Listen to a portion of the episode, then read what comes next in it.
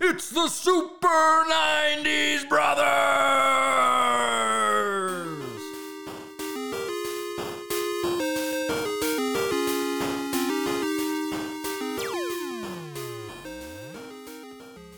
All right, pal. You know the routine. Assume the position. I sniff you, you sniff me. Hey, hey, hey, where you going? Hey, did I say you could go? Come back here. Hey, what about that hair? What, did you stick your tongue in a toaster? Ah, ah, ah, ah, he bit me with his butt! Ah, ah, ah, ah, ah, ah. Oh, Chance, you really are a bulldog, aren't you? I was just curious. Ah.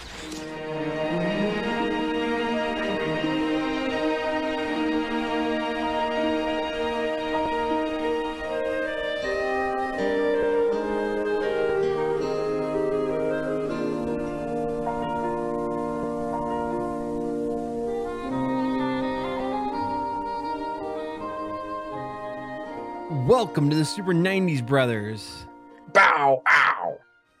where we do hazy memory riffs on the most doggone decade ever.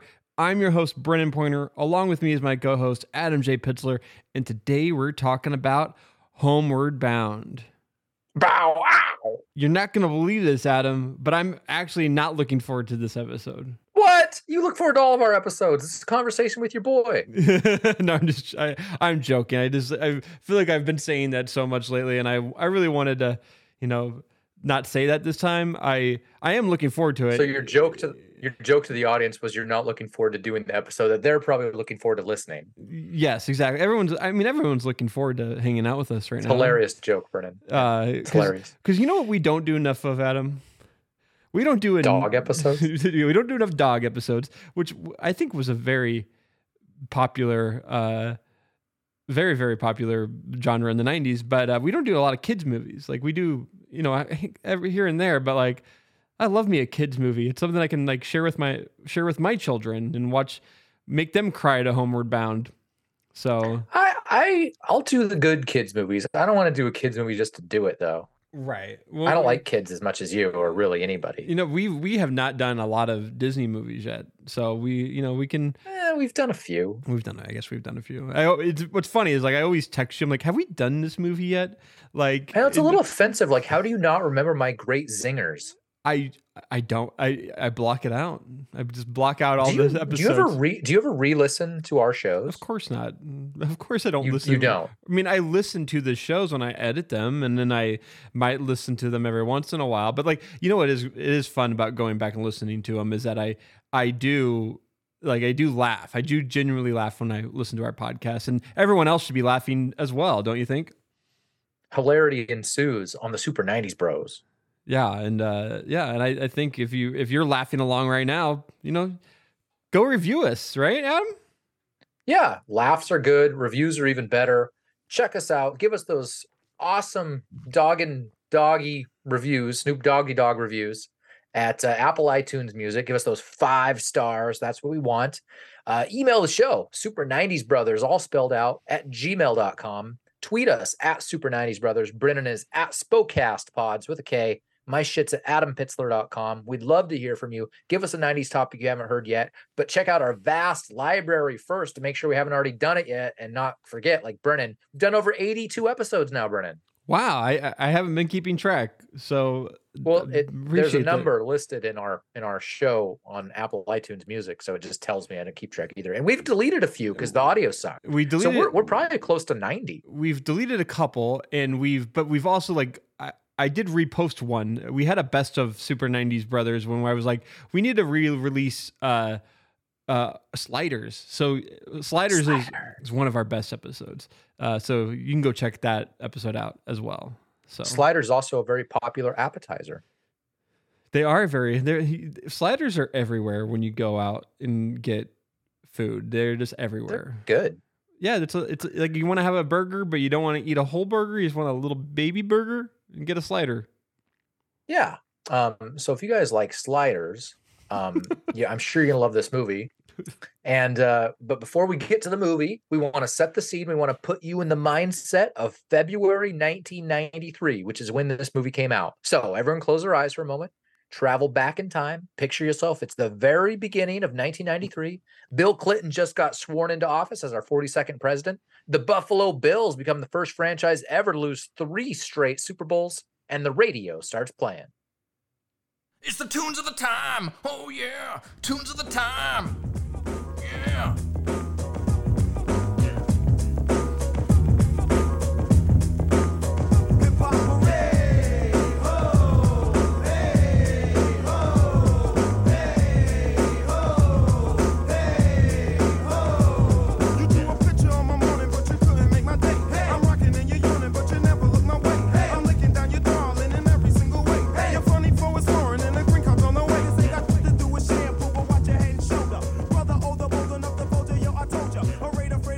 That was a number 28 song in the US at the time.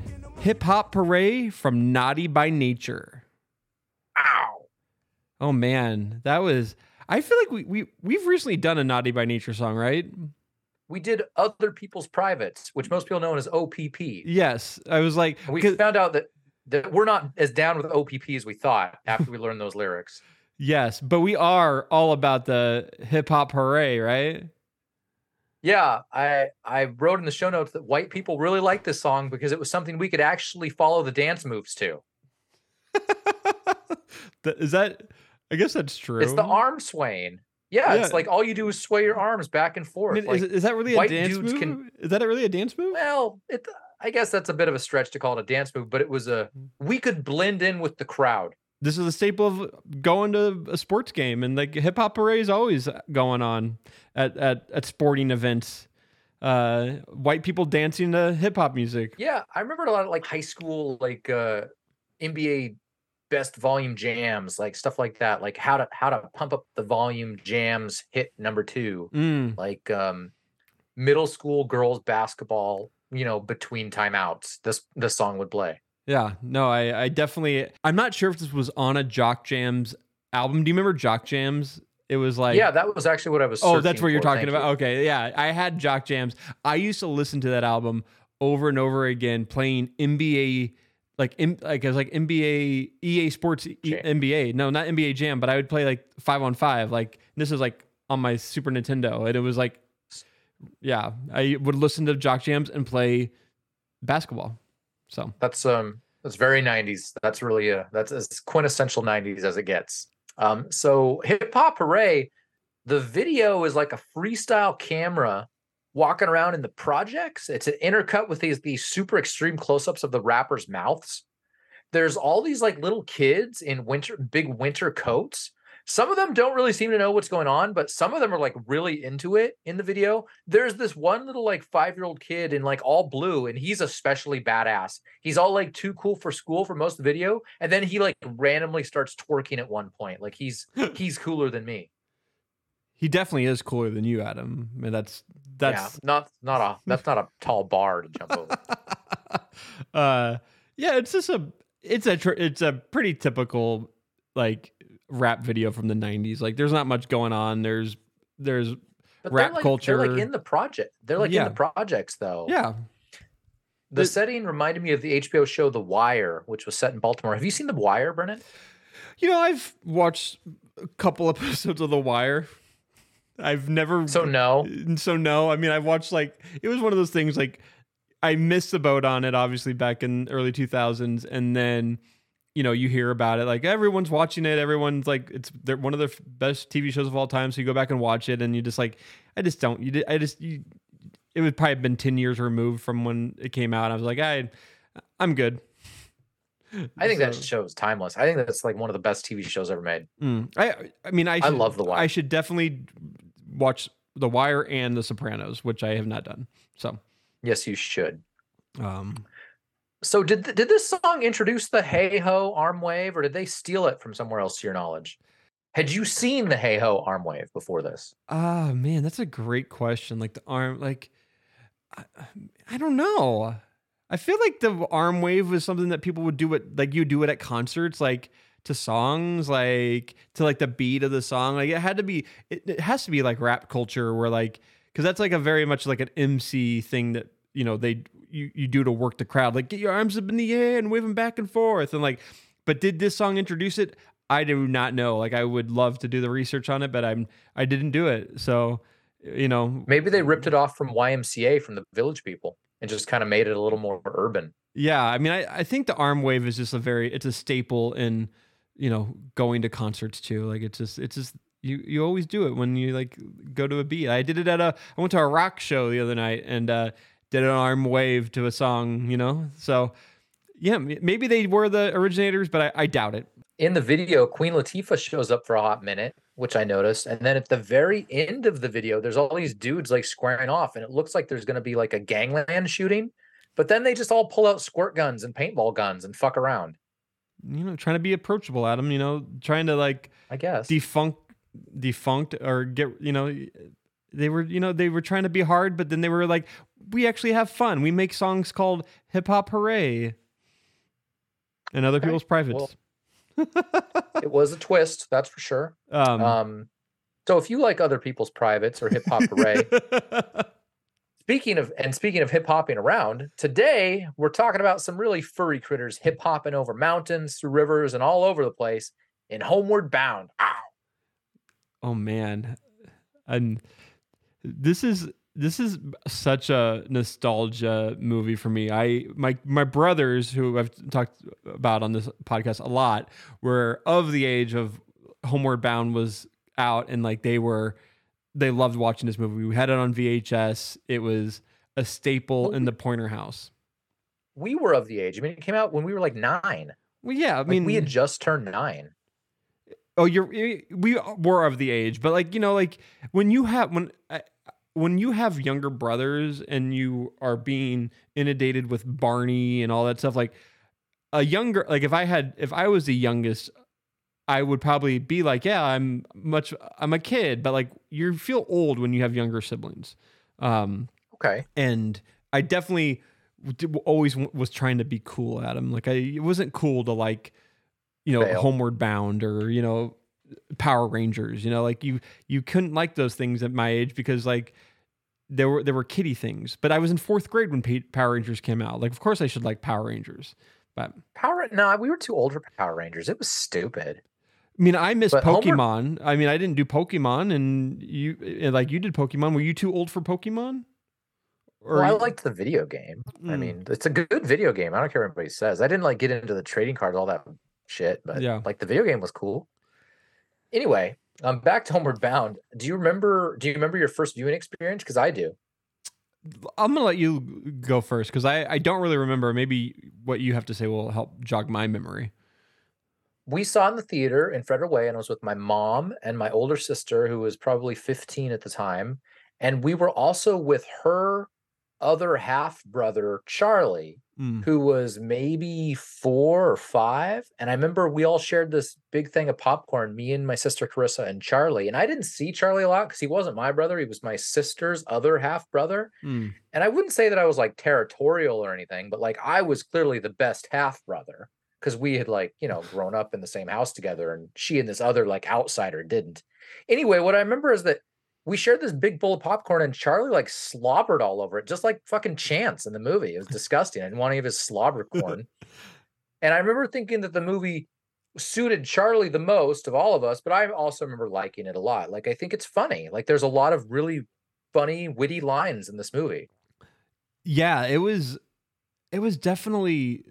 Uh, it was a staple. Like I said, it was a staple in our house. Like I don't remember. I definitely saw it in the movie theater. I don't remember. I don't remember the experience of seeing it in the theater, but I just remember watching it all the time on VHS with my brothers, and like because it was just something that we would always put in because it was such a, it's such a, it's just an easy watch. Like there's so much.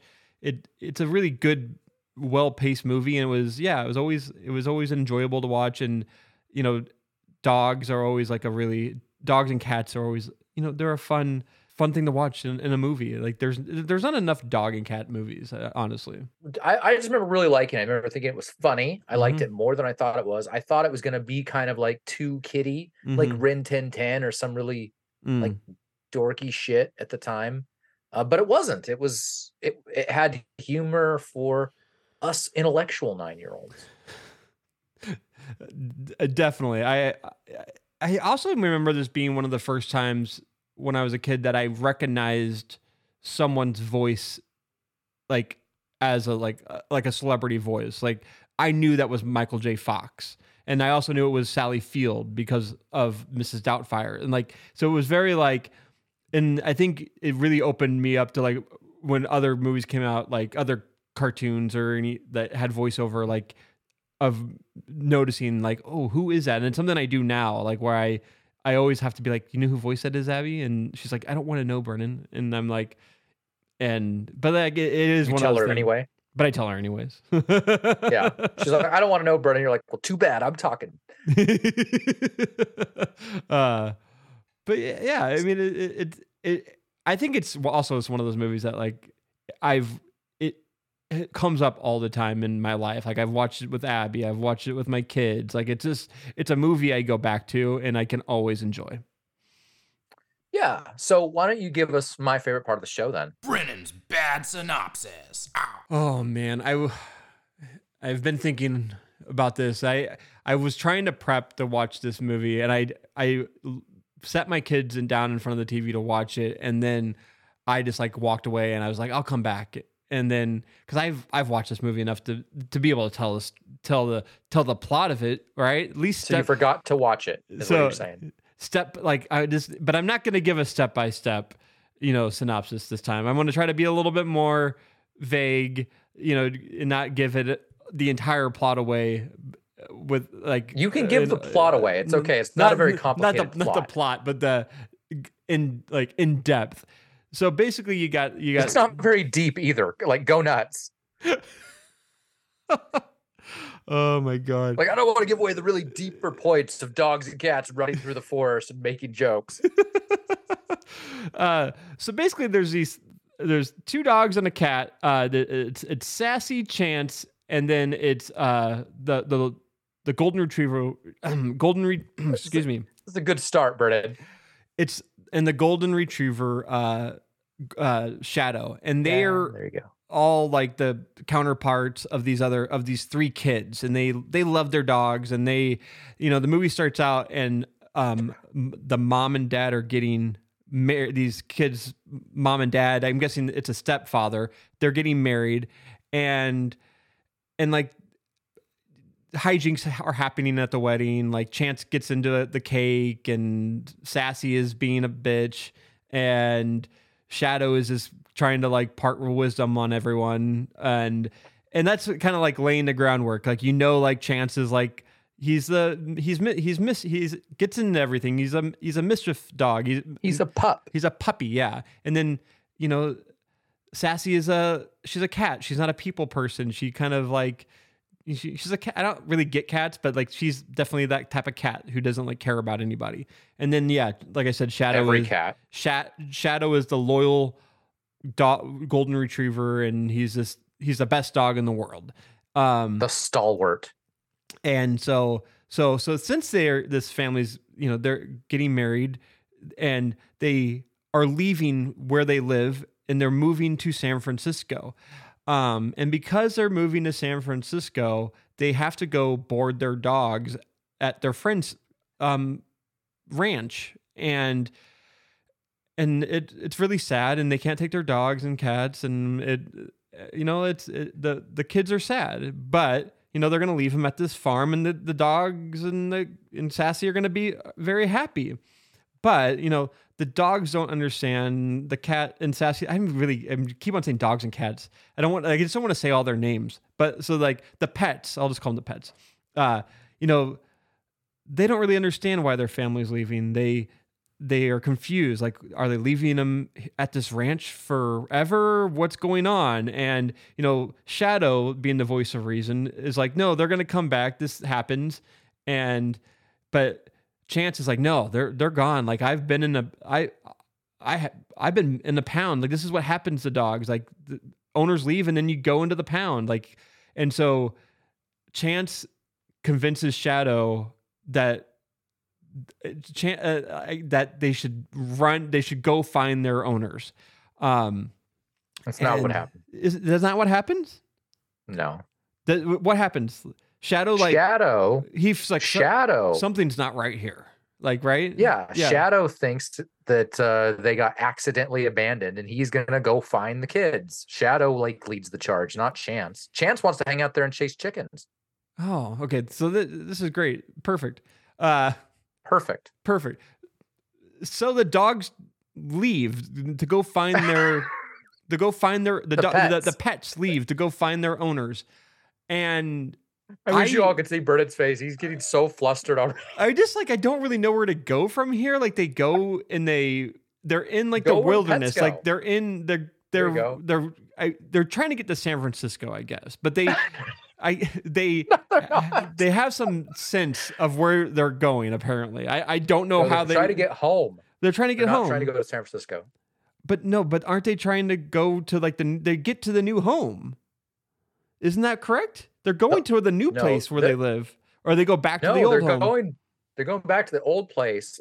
Th- This doesn't make a lot of sense. It doesn't ever really address what the family's doing in San Francisco for a few weeks after the wedding. All we know is they're going to San Francisco. The dad has business there. He's like an architect or something, and he brings the whole family with him to San Francisco right after the wedding. And they drop the dogs off at the ranch, but their intent is to go home at some point. And the animals leave the ranch and go home. They don't go to San Francisco. Gotcha. Huh. I guess I'm. uh, I knew. I do know part of the plot is that the family is like moving to San Francisco. Like they. It's they- called Homeward Bound, not Bay Area Bound. like they go home, buddy. You need to go watch the movie because this whole plot of the family. They're definitely moving. There's a reason why they're going there because like they even No, he- show the they- dad has business. That's all. but they all show says. they show them in the the uh, living in an apartment. I thought. I know it true? doesn't make any sense. Okay. I, I talk about I have that in my dumb shit. later, Okay, but uh, you're, you're anyways, you're so- spoiling the. Homeward bound. They're getting home. They have to go, but they have to They're go, going home. They're homeward. they're going over a mountain range apparently and like they you know they dogs and cats have a sixth sense of where they're going this this this part of it is actually kind of true like there are stories of dogs go, go going hundreds of miles to find their home um but what they have to go through is treacherous wilderness and they run into porcupines they run into wildcats they run in, i don't know if they run into a bear they probably do um they do. but it's just like their adventure of getting home and and then like on their like near the end of when they're getting home they they get captured by um by a dog catcher and they capture the the dogs No. the, is this not true?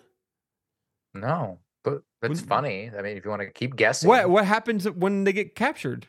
Who gets captured? There's some there's some little girl and lost in the woods, and they Oh, go and like Thank you. protect her and then the like search and wildlife people find the little girl and they see the dogs and they recognize them from the flyer that's being Mm, distribute distributed around yeah. and they put the dog in a holding cell until the family can come pick them up but Yeah. chance gets convinced that they're being thrown in the pound and so they break out of the holding cell Yep. And like the family's going to meet them there. That's right. But they get out just in time before the family gets there.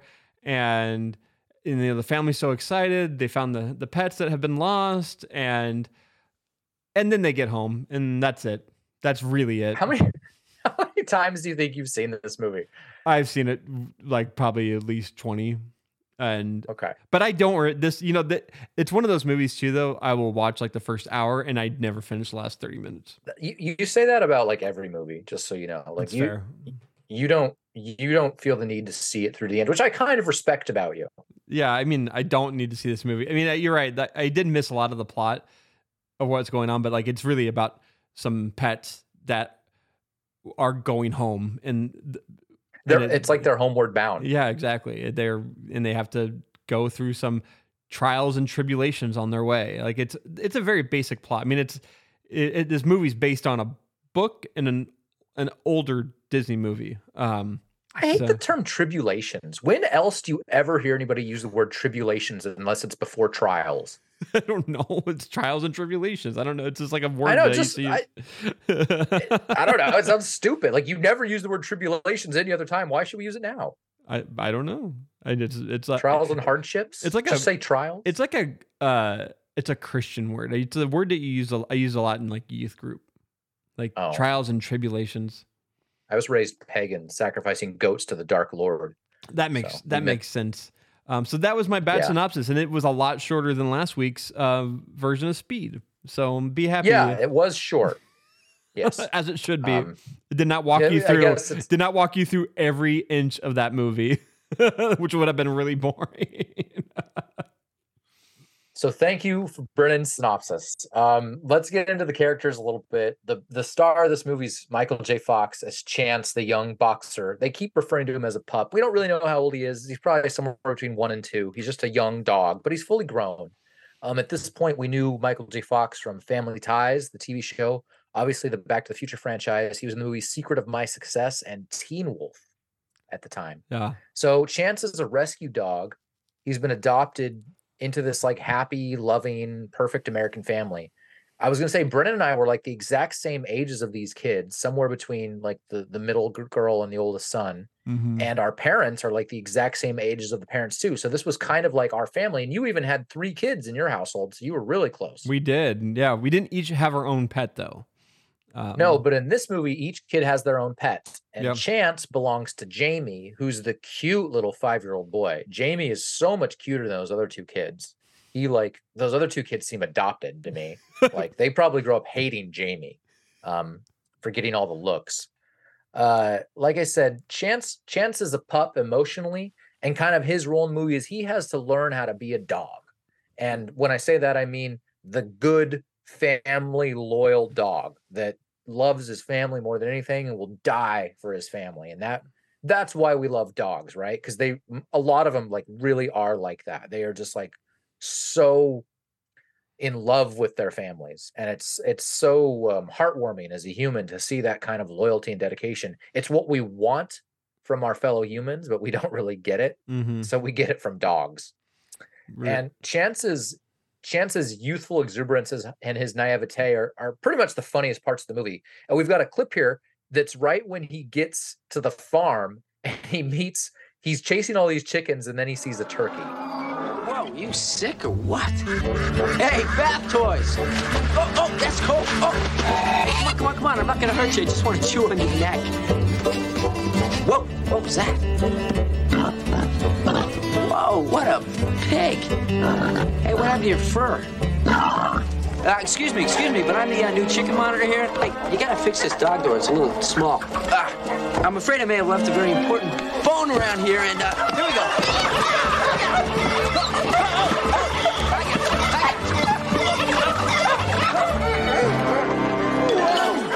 What the?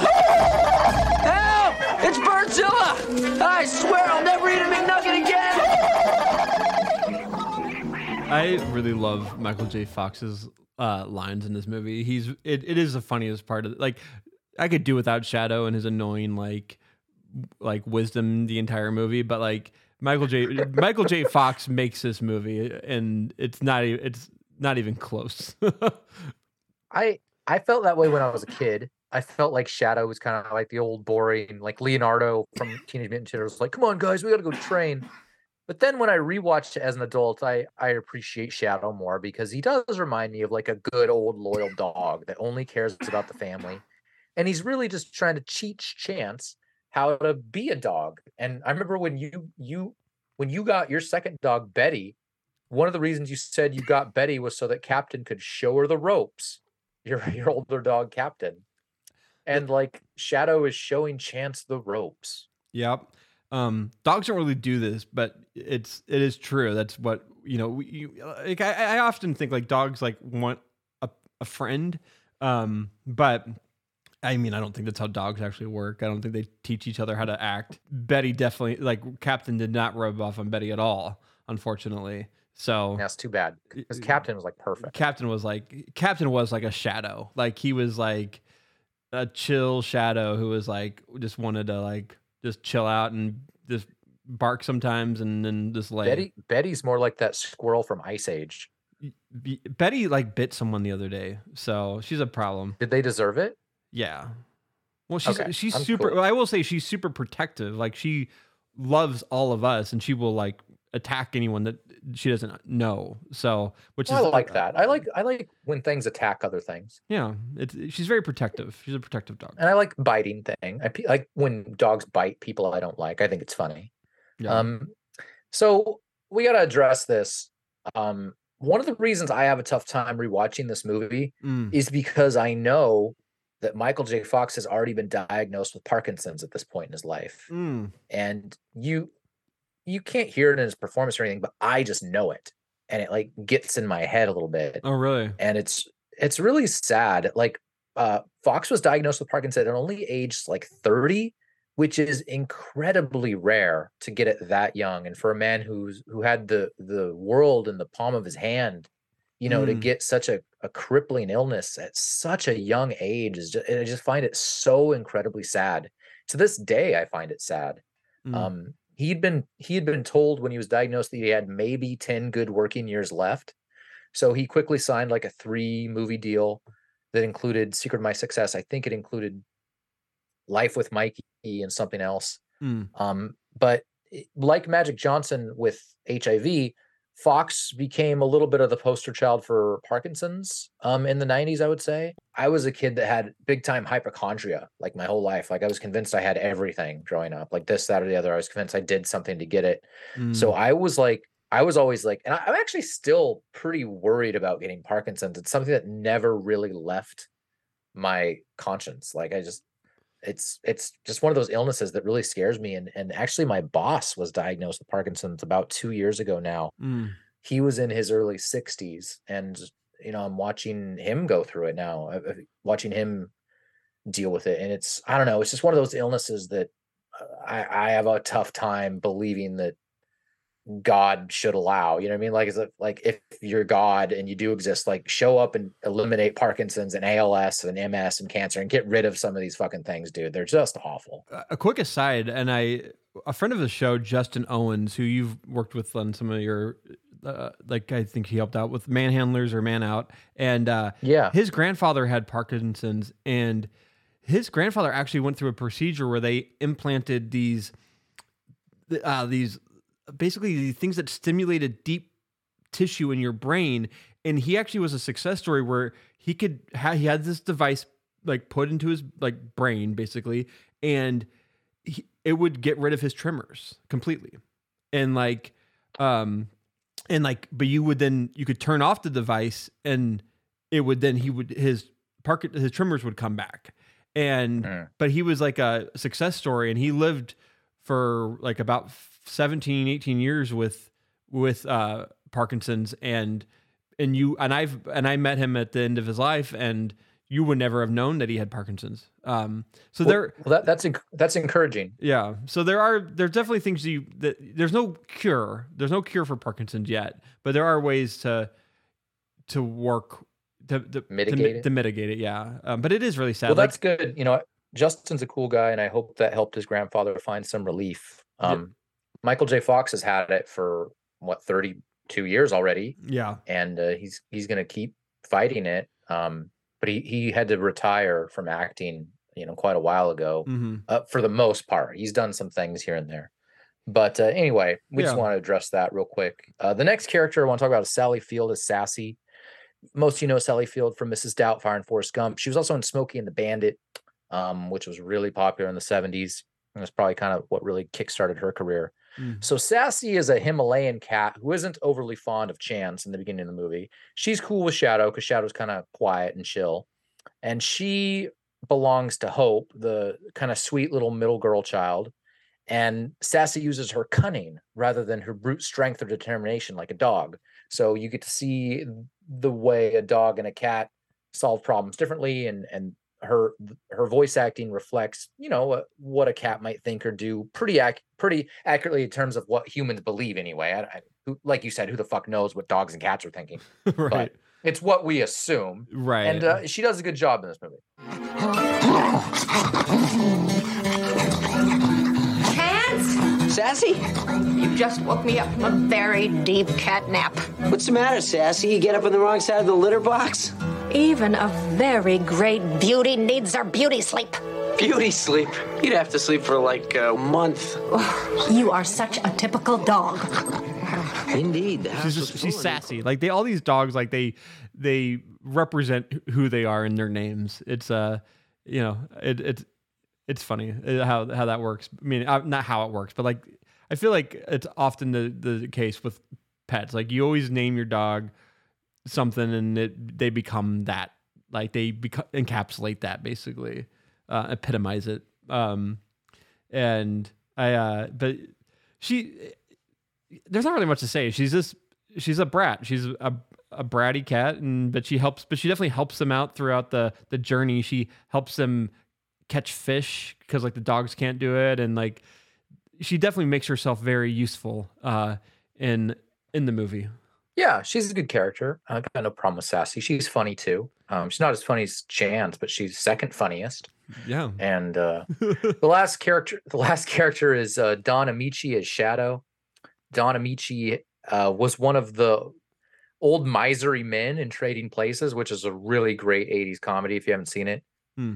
uh, he was also one of the the old dudes in Cocoon that finds new life through those alien pods in the retirement home swimming pool, which is a pretty underrated movie. The first Cocoon is pretty good, and uh, Don Ameche was a, a pretty active TV star in the 50s through the 70s. Hmm. Um, Shadow is like Brennan said, he's the loyal old golden retriever. Uh, Shadow belongs to Peter, who's like sort of like the prepubescent oldest son who's struggling with the idea of a new stepdad being around.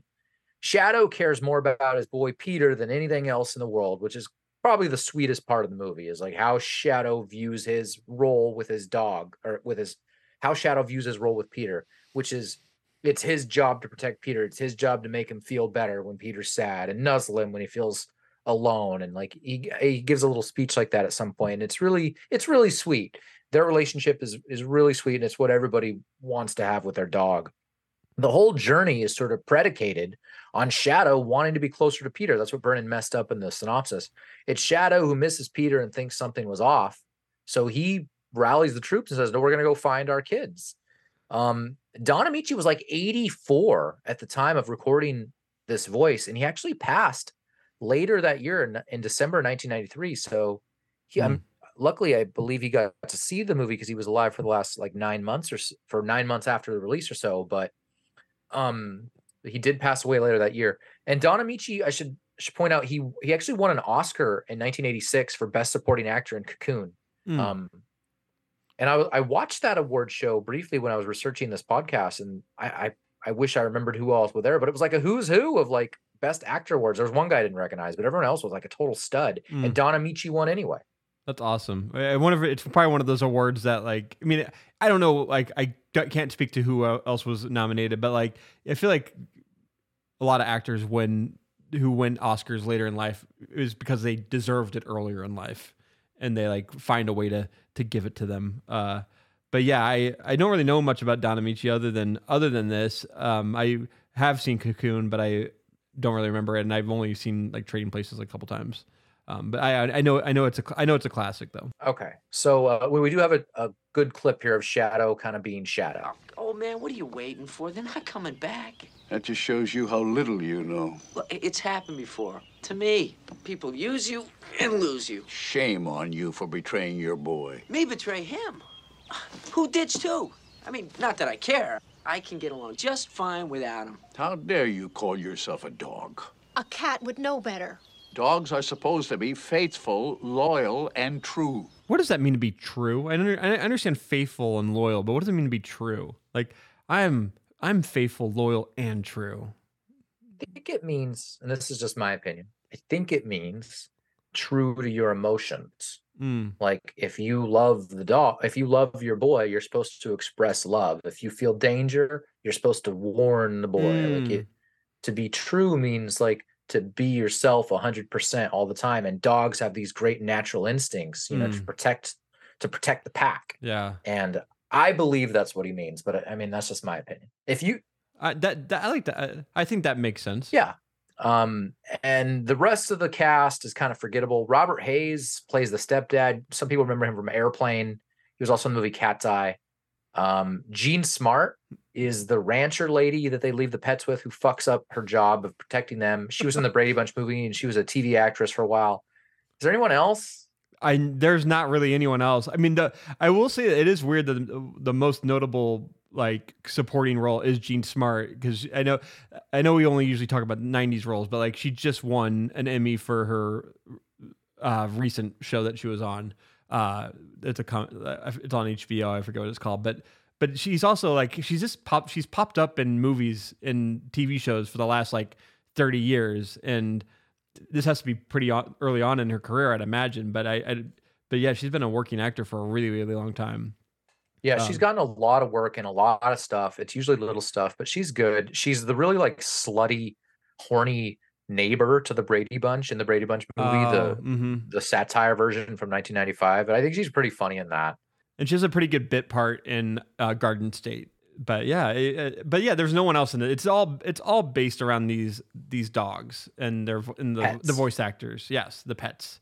Thank you, God. Um, so let's get into some scenes, Brennan. the opening of this movie is a really good scene. It is it really just lays the groundwork for all of the the characters and who they are as as pets. And in it, and it shows like they and it, it it's a wedding and it's the hijinks that happens and but it, it's a it lays the groundwork like I already said. But it's there's like but that's really it for like character showing the characters and then like the best scenes are when they're in the forest like there's a lot of this fun hijinks that happens They, encounter all these animals, like Brennan said. Um, you know, Chance like Chance like fucks with a bear at one point. And he tells him to go find some porridge, which I thought was funny. And uh, the opening quote we did was when Chance finds a porcupine and he bites him with his butt, according to Chance, which is a great line. They have to cross a river and Sassy can't swim. And so like Sassy gets swept away and goes down a waterfall and gets saved by this crusty hermit guy that lives out in the woods as a bird watcher and somehow sustains life and has no property taxes. And then they uh they find a mountain lion at one point, and th- this is a great scene because the mountain lion's hunting Chance and Shadow. Sep- Sassy's separated from them at this point, but but Chance and Shadow have to kind of outwit this mountain lion. Run! I'm such a wimp. I'm running from a cat. I won't tell if you won't. Of course, this isn't your ordinary house cat. I mean, this is like Arnold Schwarzenegger. The line's still good. Um, I think Arnold Schwarzenegger was like my favorite actor growing up, and this is this giant buffed out mountain lion. It's a good line. The way they blended dog perspective with like 90s pop cultures, it's good. It's good writing, I think. no it really is like it, there are a lot of good calls that like pop culture in it and uh yeah it, that scene is keeps you like when you're a kid watching it like it kind of keeps you on the edge of your seat and like you don't want the like i'm pretty sure when ivy when i watched it with my kids the first time a couple of years ago ivy's like like peeking like through her blanket the whole time Oh my god. Ivy's so sweet, but what a wimp. She was afraid of that. She's got it scared at Homeward Bound. Yeah, when you mentioned the the the girl in this movie, I was just like, man, that really fits Ivy. Like Ivy like needs a cat. Like she's a total cat person. The little girl in this movie like totally reminds me of of Ivy. Well, that, that is cute. Um, and then we we talked about when the the pets save the little girl who's lost in the woods, and uh, the search and rescue people find the little girl thanks to Shadow, who starts barking at them from afar. And the dad is like, "What is it, boy?" And he like decides to follow Shadow into the woods deeper, and then he comes across his like little girl, and so they're like trying to thank the pets, and they thank them by throwing them into a holding cell. And Chance kind of has some PTSD Mm. about being in a pound, which he had mentioned earlier that he had come from the pound and been adopted into this family, and he knows that the pound is a bad place. They never really get into what could possibly happen to pets in the pound, but they definitely play dark music and dark tones whenever he's talking about the pound. Like it's very clear that if you're a pet, you're a stray pet, you don't want to end up in the pound for Right. reasons we won't get into because it's a Disney movie.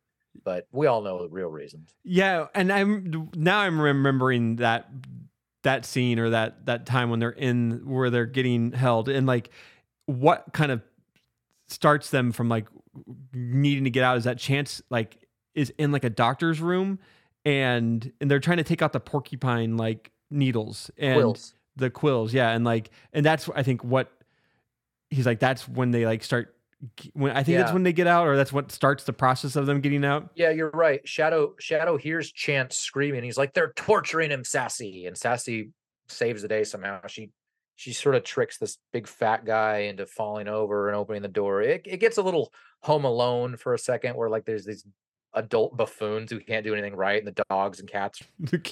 Like they're like they're like trying to capture uh, cap- capture them with their arms and they're like slowly like going ugh and going through their legs. It's, it is really dumb.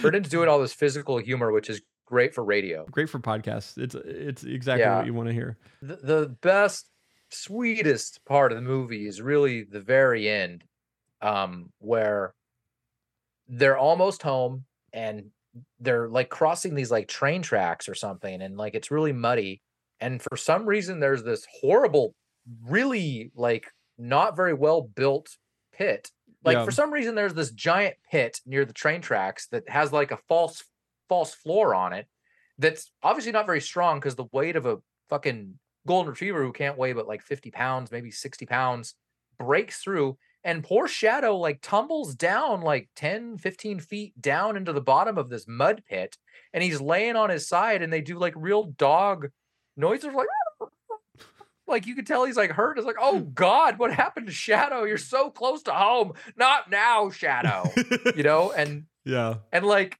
Shadow tries to climb out, but he's like hurt. He's like limping, and he's like, "You guys just go on without me. I'm not gonna make it." And Chance, who's been like kind of like this immature little shithead the whole movie, he's like, he like leaps down into the mud pit all brazenly. He's like, "No, Shadow, like you got me this far, and I'm gonna get you the rest of the way. So you pull your head out of your dog ass and like, let's go see the kids." You know.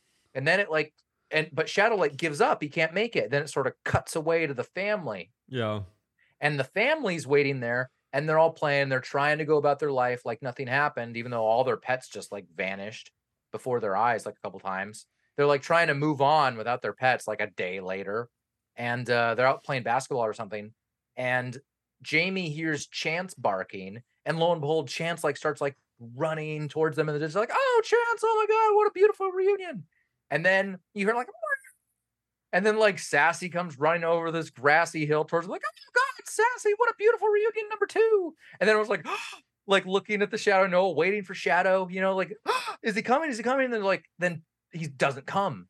And the son, Peter's like, God damn it, he's just too old. I, he's too old. And you think that's the end. You think Shadow's lying dead in that fucking mud pit until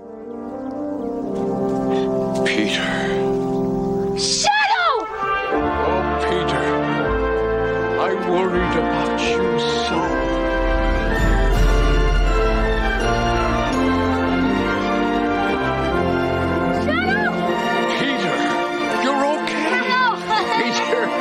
Oh, I'm so happy. I about you all the time. Miss you. I missed you, Peter, and I love you.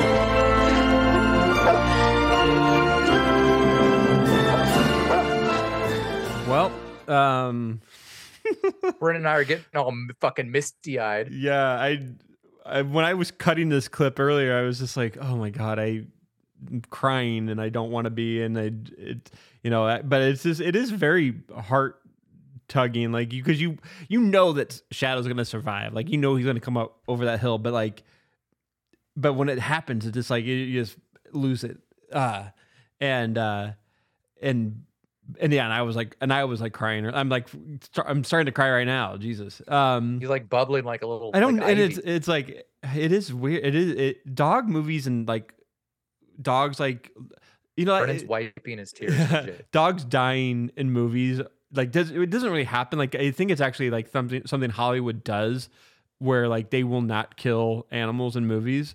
And it's just like it gets you every time. Like I i- in any movie where a dog, you know, survives and comes back to the family, like it just makes me, you know, so happy. Like uh, we'll probably do this movie eventually, but like Dante's Peak.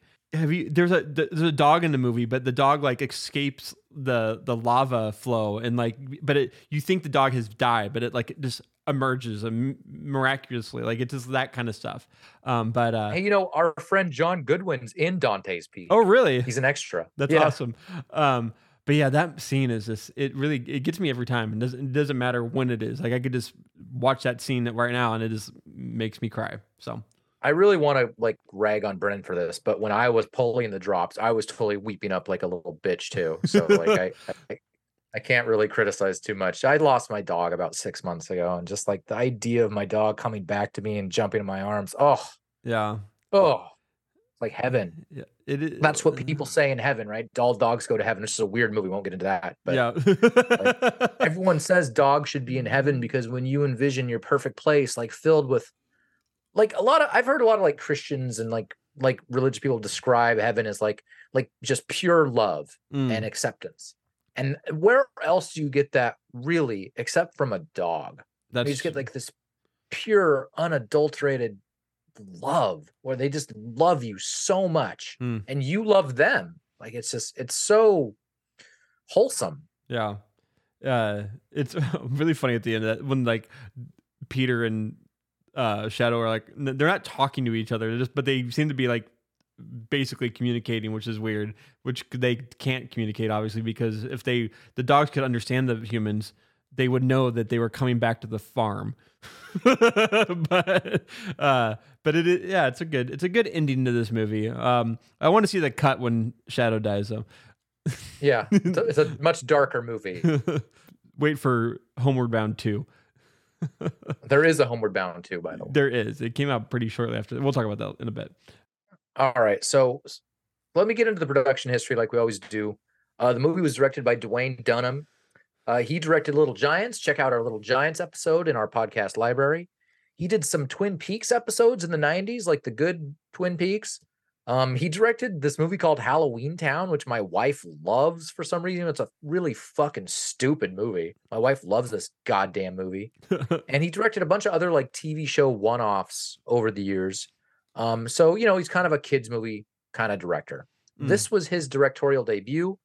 He had been an editor and an editing assistant for many George Lucas productions, including the original Star Wars and American Graffiti. So he had pretty pretty good film chops coming into this. Yeah, that's interesting. This would be a weird movie. I mean, like as someone that you know you've directed stuff, like this would be a really weird movie to direct, don't you think? Because it's like there's no, Well- there's not many humans. There's, I mean, especially Well, they'll they'll it would be fun to direct Michael J. Fox and Don Ameche and Sally Field in the voice studio. That Oh, would be fun. Mhm. because you'd be pulling their you'd be sitting with them and, and trying to get different emotions out of it but but going out in in the woods and like shooting dogs and cats like trying to go from a to b and stuff like uh, it's it's more of a it's it's more of a challenge of patience than it is like direct directorial chops because you're trying to get these very well trained animals to do exactly what you want them to but of course they're not going to do exactly what you want them to do. So you you need to be a little flexible with how each shot goes and you're i feel like it's largely procedural like we got to get the dogs running from a to b in this shot and we got to get them looking up a tree in this shot you know what i mean? Like i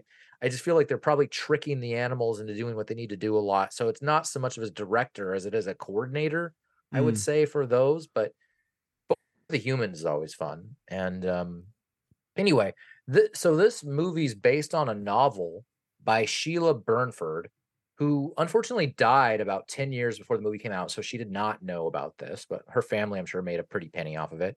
They gave the human family in homeward bound her last name of burnford in her honor which was kind of cool a, a little tip of the cap to the author of the book. And then the screenplay was written by caroline thompson who we just talked about in our edward scissorhands episode. Check out edward scissorhands episode uh, she also wrote she wrote Edward Scissorhands. She also wrote Addams Family. Check out our Addams Family Values um, episode. She wrote Corpse Bride. She wrote Nightmare Before Christmas. Check out our Nightmare Before Christmas episode. In short, we love Caroline Thompson. She writes all these movies that we were obsessed with, right? Yeah, I was going over the notes. I was just like, we're doing another movie with her in it. Like, uh, it's it is crazy how many movies she's a part of and doing uh doing the writing for. She's a fucking stud. I hope to meet her one day and like shake her hand and tell you like you're awesome, like great work. I, I aspire to be half as cool as you. Hmm. Um, there was additional writing in the in the movie by Linda Woolverton, who wrote Beauty and the Beast, both versions. She wrote Aladdin, Lion King, Mulan, and she Hmm. wrote the Tim Burton Alice movies um, that came out like in the early 2010s. So Linda Woolverton's pretty pretty accomplished as well.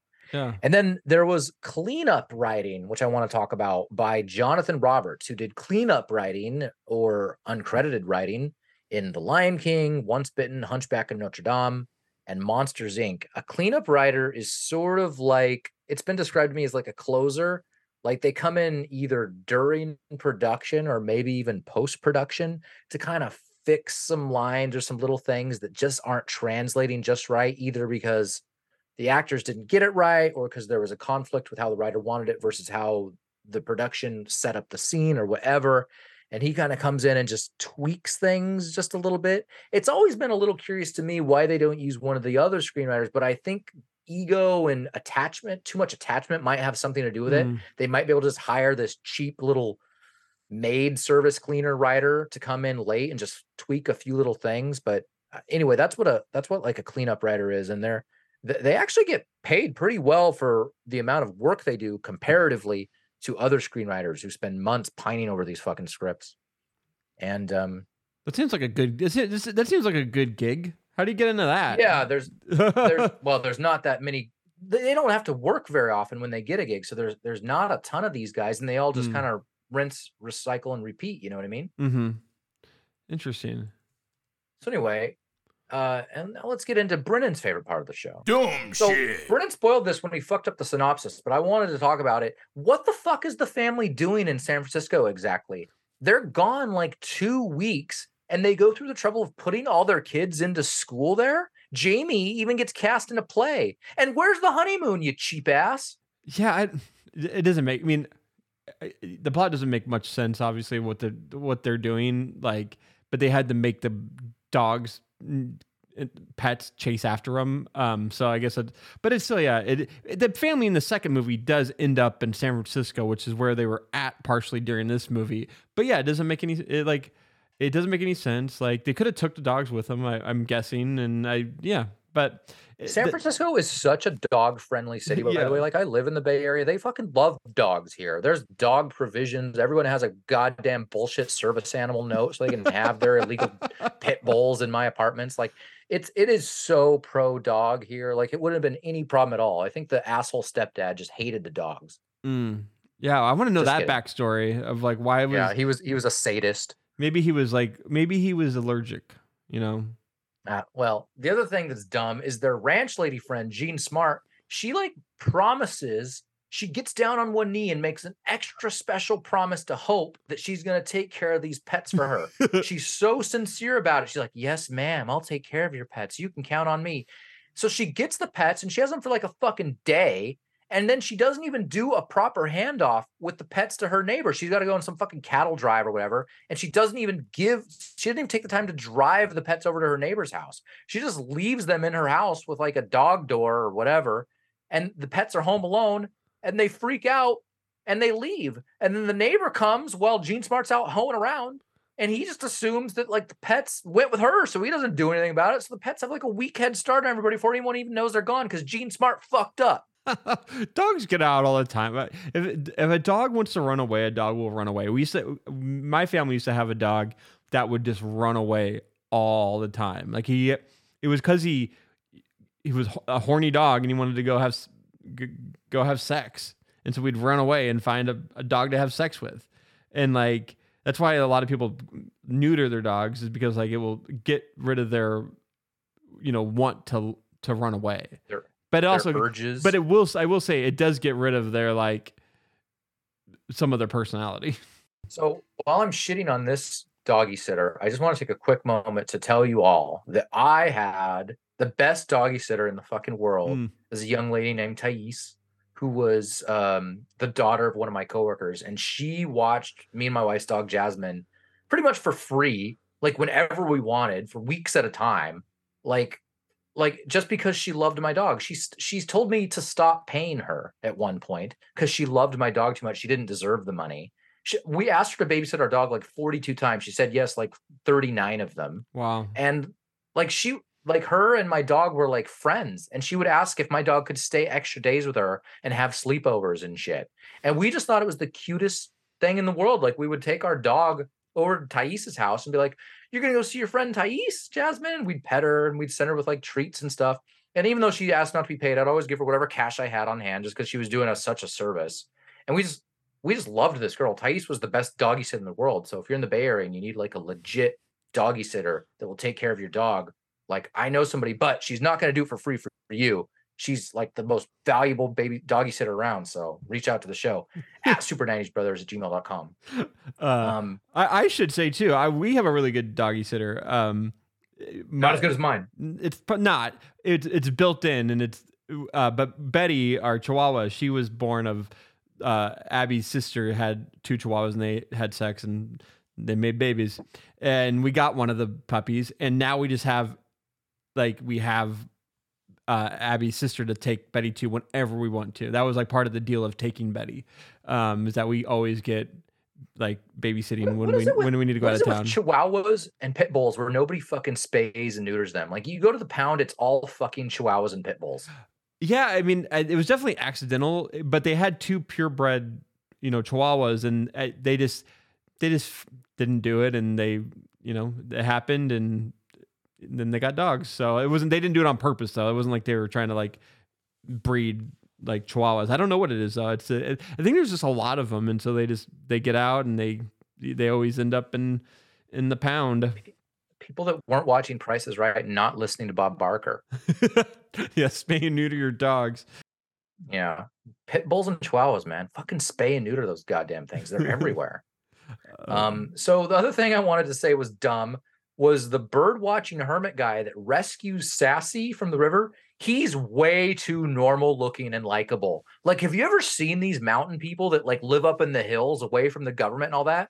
Like those people are they're like always really hairy and and two and they don't have teeth and they look like hills have eyes people. And like this guy is like pretty much normal looking, and he's a bird watcher, and he's sweet, and he doesn't have a foul foul mouth, and he doesn't smell bad, and he like takes care of Sassy. He's like those people, those kind of people don't go live in the mountains off the grid. All right, you get fucking like Bigfoot looking dudes. I did not even consider that. He just lives in a very like the, the house he lived in was like serene. I like it looked like it was this like an amazing place to live. Maybe he was just maybe he was a really rich guy and he like he just that's where he So- decided to go easy to live. get contractors out in the middle of nowhere in the mountains. right. um why did the dogs run away? That's you know what some dumb shit is like why did the dogs run away from him? Like just because they you know trying to They get home. They didn't even see him. Oh, it was just Sassy. Sassy's the only one that got to hang out with him. Gotcha. Yeah. And then, I mean, obviously the mountain lion would probably kill all of them before any of them had a chance to run away. Like they're like mountain lions are like amazing predators. Yeah. Is there no bear scene in this movie? No, there is. It's just not very long. Like Oh, okay. there's these two little bear cubs, Mm, and um, they take one of Chance's fish that Sassy Oh, just caught for him. that's right. And Chance like tells him to like get lost, go get some porridge, and he chases one of them up a tree. And then Mama Bear shows up, and she's like, and they all run off with their tail between their legs. This is the fucking Mama Bear, you know. God. Um, that's funny. So uh, I wanted to say the movie is based on a true story, actually, of animals that escaped the Canadian wilderness to find their own home in 1963. Mm. And um, I've I've actually got my own wild pet rescue story from my childhood. If we've got a minute, what do you think? Oh, I want to hear this. So I had a bird, a cockatiel named Sally, who was the sweetest bird. I loved her more than any bird I've ever known because she was so quiet. She didn't chirp all fucking day. I don't like birds that never shut up, but she was a really quiet little gray cockatiel with like orange and pink little cheeks, and she was so cute. And um, with these cockatiels, you literally have to like take scissors to their wings so that they can't fly. Now, it, you got to be careful because you, you can hurt them if you go too deep. But typically, if you just cut like just the tips of them, they can't fly. So one day, my mom took Sally out of her cage to cut her wings, and Sally took off and flew out an open window and flew away. Oh my god. and god. Sally was my Sally was my bird, and I was devastated. I loved this bird. I was like maybe seven at the time. Like I had gone and picked Sally out from like the incubator at some little house in like Renton or Seattle somewhere. And she was I, when we got her, she was like, you know, the size of an egg. She had just been hatched like a couple weeks ago. She was so cute. And I'd raised her from like this little tiny thing. And Sally and I were just close. She was my bird. She was my pet. Like, like Chance is Jamie's dog. Sally was Adam's bird Mm. and I cried and I was sad and like my mom felt awful. And Mm. anyway, we thought she was gone. Like she's just this little harmless cockatiel that can't defend herself out in the real world, right? Mm-hmm. So like 3 days later, my mom's at work and the neighbor calls and says like, "Cindy, like, are you? Did you lose your bird?" Because he didn't know, and the, and my mom's like, "Yeah," and he's like, "Like your bird is on is on your fucking roof right now, and it's getting attacked by crows." and my mom was like, "Oh my god!" And so Dennis, who I'm friends with on Facebook now, I'll give a quick plug to Dennis Moen. Dennis had a ladder and he put it up on our two story house and climbed up our house, chased off the crows. And like Sally survived somehow. She defended herself against these fucking crows for long enough until Dennis could grab her. And she was like so scared and timid, she just let him grab her because, you know, she was trained as well as a bird can be. Mm. And Dennis grabbed her and put her in like a little shoebox or something until my mom rushed home and found her. And I came home from school and I had like this reunion like Peter and Shadow did. like I could not believe this bird was alive. Like we were convinced this bird was fucking dead. Like because how does this bird survive? She didn't go very far. She went to our fucking roof and hung out for three days fighting off fucking crows. So miracles happen, people, is what I'm getting at. And thank you again, Dennis Moen. That's so funny. Your, your reunion with the the bird. Uh, Yeah, I was like,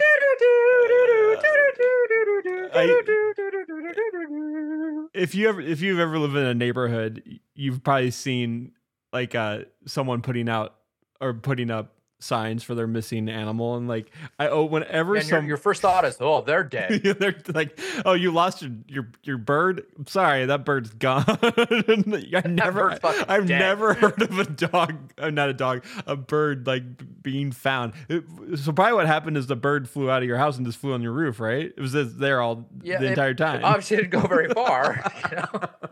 all you, all you had to do is go look outside your house. No, I mean we did. No, th- no, that's what, yeah, that's yeah. the weird. I don't I don't know what happened. That's funny. I, I like to think I like to think that Sally flew to the mountains and then like sensed me in her little sixth sense and flew back and the fucking window was closed. So she just hung out on the roof and then these bitch ass crows came to eat her. oh man, and luckily the neighbor saw and like rescued her. Homeward Bound three. Yeah, lost, Sally and lost Adam's on the roof. Bird on a hot tin roof. oh man, Uh, Um, that's great. So, um, yeah, do you have any pet reunion stories that can rival that? No, well, I never the the the dog that always ran away from us, like always would come home or we'd find it and uh uh and but I never like was that like my mom was always really so my mom probably has a hundred stories of that. I do there is a story funny story when we lived in Chicago. My mom had a, a girls weekend at the at our house and w- me and my brothers and my dad were camping but they my mom and her friends must have got kind of drunk and uh and Rossi No way, Judy? Rossi our dog like would run away and it was I guess it was a dark night and well, it was a dark night. It was a fucking night. Uh, but It was a dark and stormy night. but Rossi, Rossi had to go outside, and we had a humongous yard in Chicago, and but we didn't have a fence. And the one, and like one of my mom's friends just like let the dog out, and my mom's like, let and, the dog and when we got home, Rossi was still gone, and it was like when when it was, if Rossi was gone for longer than twelve hours, we were always very scared. Um, but you know, we had the reunion. My mom had got the dog, found the dog. You know, we always had name tags on the dogs and numbers, so like they could, you know, call us. Um, but uh, but yeah, I mean, I never, I don't, I don't have one personally, but um, I rescued a dog one time. Uh, some dog from the South Hill made it Hmm. all the way to Rogers High School, holy cow! and I saw it. I saw it on my run one day, and Hmm. it looked so scared and out of place. And I was able to. It was scared. It was scared of me and kind of defensive at first, but I was able to like get close to it. And once I started petting it, it like was fine, and it had a collar that Hmm. had the vet's name. Hmm. It didn't have the human's name, but it had the vet's name. So I called the vet and said, "I've got this dog. Can you look into it?" And like an hour later, the owner called me like, "I don't know how he got there, but we're coming right away." Yeah. So, yeah, so that was cool. So the family came and got their dog. It stayed in my house for like an hour. You, you know, Um, nowadays all dogs and pets, if they go to the vet, they can get tagged. Like it's a little tag that you like put underneath their skin, and if your dog ever gets or pet ever gets lost, and it goes to like a pound, it they just scan it, and all your information comes up immediately. Um, and so it's a you don't even really need that Cool. anymore. But You do that to your kids, I hear. Some people. the- well, you- uh, people are starting to do it. Uh, but uh, we haven't done it to Betty. I'm still trying to get that dog to run away. oh, you know, I gotta say, I gotta say one other thing before we close the show. Yeah. Our good, fr- our good friend's dog, um, Mm. Panama, was just diagnosed with bone cancer, Oh gosh. and they're they're amputating his front paw this weekend. Oh wow. And I just want to say, like, I wish Panama a swift recovery, and that's going to be hard for our friends, and they're they're going to give it chemo and trying everything to take care of this dog because they just love their dogs, and I think that's the point of this movie is that Mm. Dogs are part of the family, and we do anything for them, and and as much as they love us, I think those of us who are dog or cat lovers, we we try our best to love them as hard as we can back, as much as we can. So we're all crossing our fingers for Panama to fight this illness and to live a live out a good few years. That's that's that's very nice. Yeah. So good luck, Panama. Good luck, Um, Panama. uh, so uh Homeward Bound was 84 minutes, which is just perfect for a kids movie about pets. It's 87% on Rotten Tomatoes, which is I mean it's a good it's a good movie. Everybody li- I, I like it. You like it. Yeah, it's good. Who doesn't like Homeward Bound? It's funny, it's cute. mhm. Um, so yeah, if you think we're funny or cute, you can e- you can email the show at supernicebrother@gmail.com. You can get those badass, funny and cute five star reviews at Apple iTunes Music, fives only, I might add. Leave a little comment about how funny and cute Brennan is. Tweet us at Super 90s Brothers, at Spocast Pods with a K, AdamPitzler.com. Check out my writing. Uh, do you have anything else to say, buddy? I do got one last thing to say. Amazingly, a, a Disney IP is not have any. I, there's nothing saying that this movie's getting remade, rebooted, made into a TV series. Like, there's nothing. I, and I and I wanted to say one other thing that I will al- like. It is very strange about this movie is how the voiceover is like the dogs don't talk. Obviously, there's no moving mouths, but like if this movie was made today, it would be CGI. It would be moving mouths. It would be really, really weird. And I think the fact that this movie doesn't have that and it's just like voiceover really, really works well. And I really think if they they don't really make these type of movies anymore because of animal, like I think animal laws or stuff like that. Just uh, I'm this is a really this is, movie's timeless and you should definitely go watch it. It's on Disney Plus and yeah, it's a it's it's a fun one. Yeah, I agree. I, I, like the the lack of the animal mouths moving to the word. I like it. I prefer it this way. Yeah. Um, so for Brennan Pointer, I am Adam J. Pitzler. This has been another man's best friend of an episode on Super 90s Bros, Homeward Bound style. And remember, if you leave your pets in the hands of others, they might just escape into the wilderness and get eaten by mountain lions. Peace. Peace.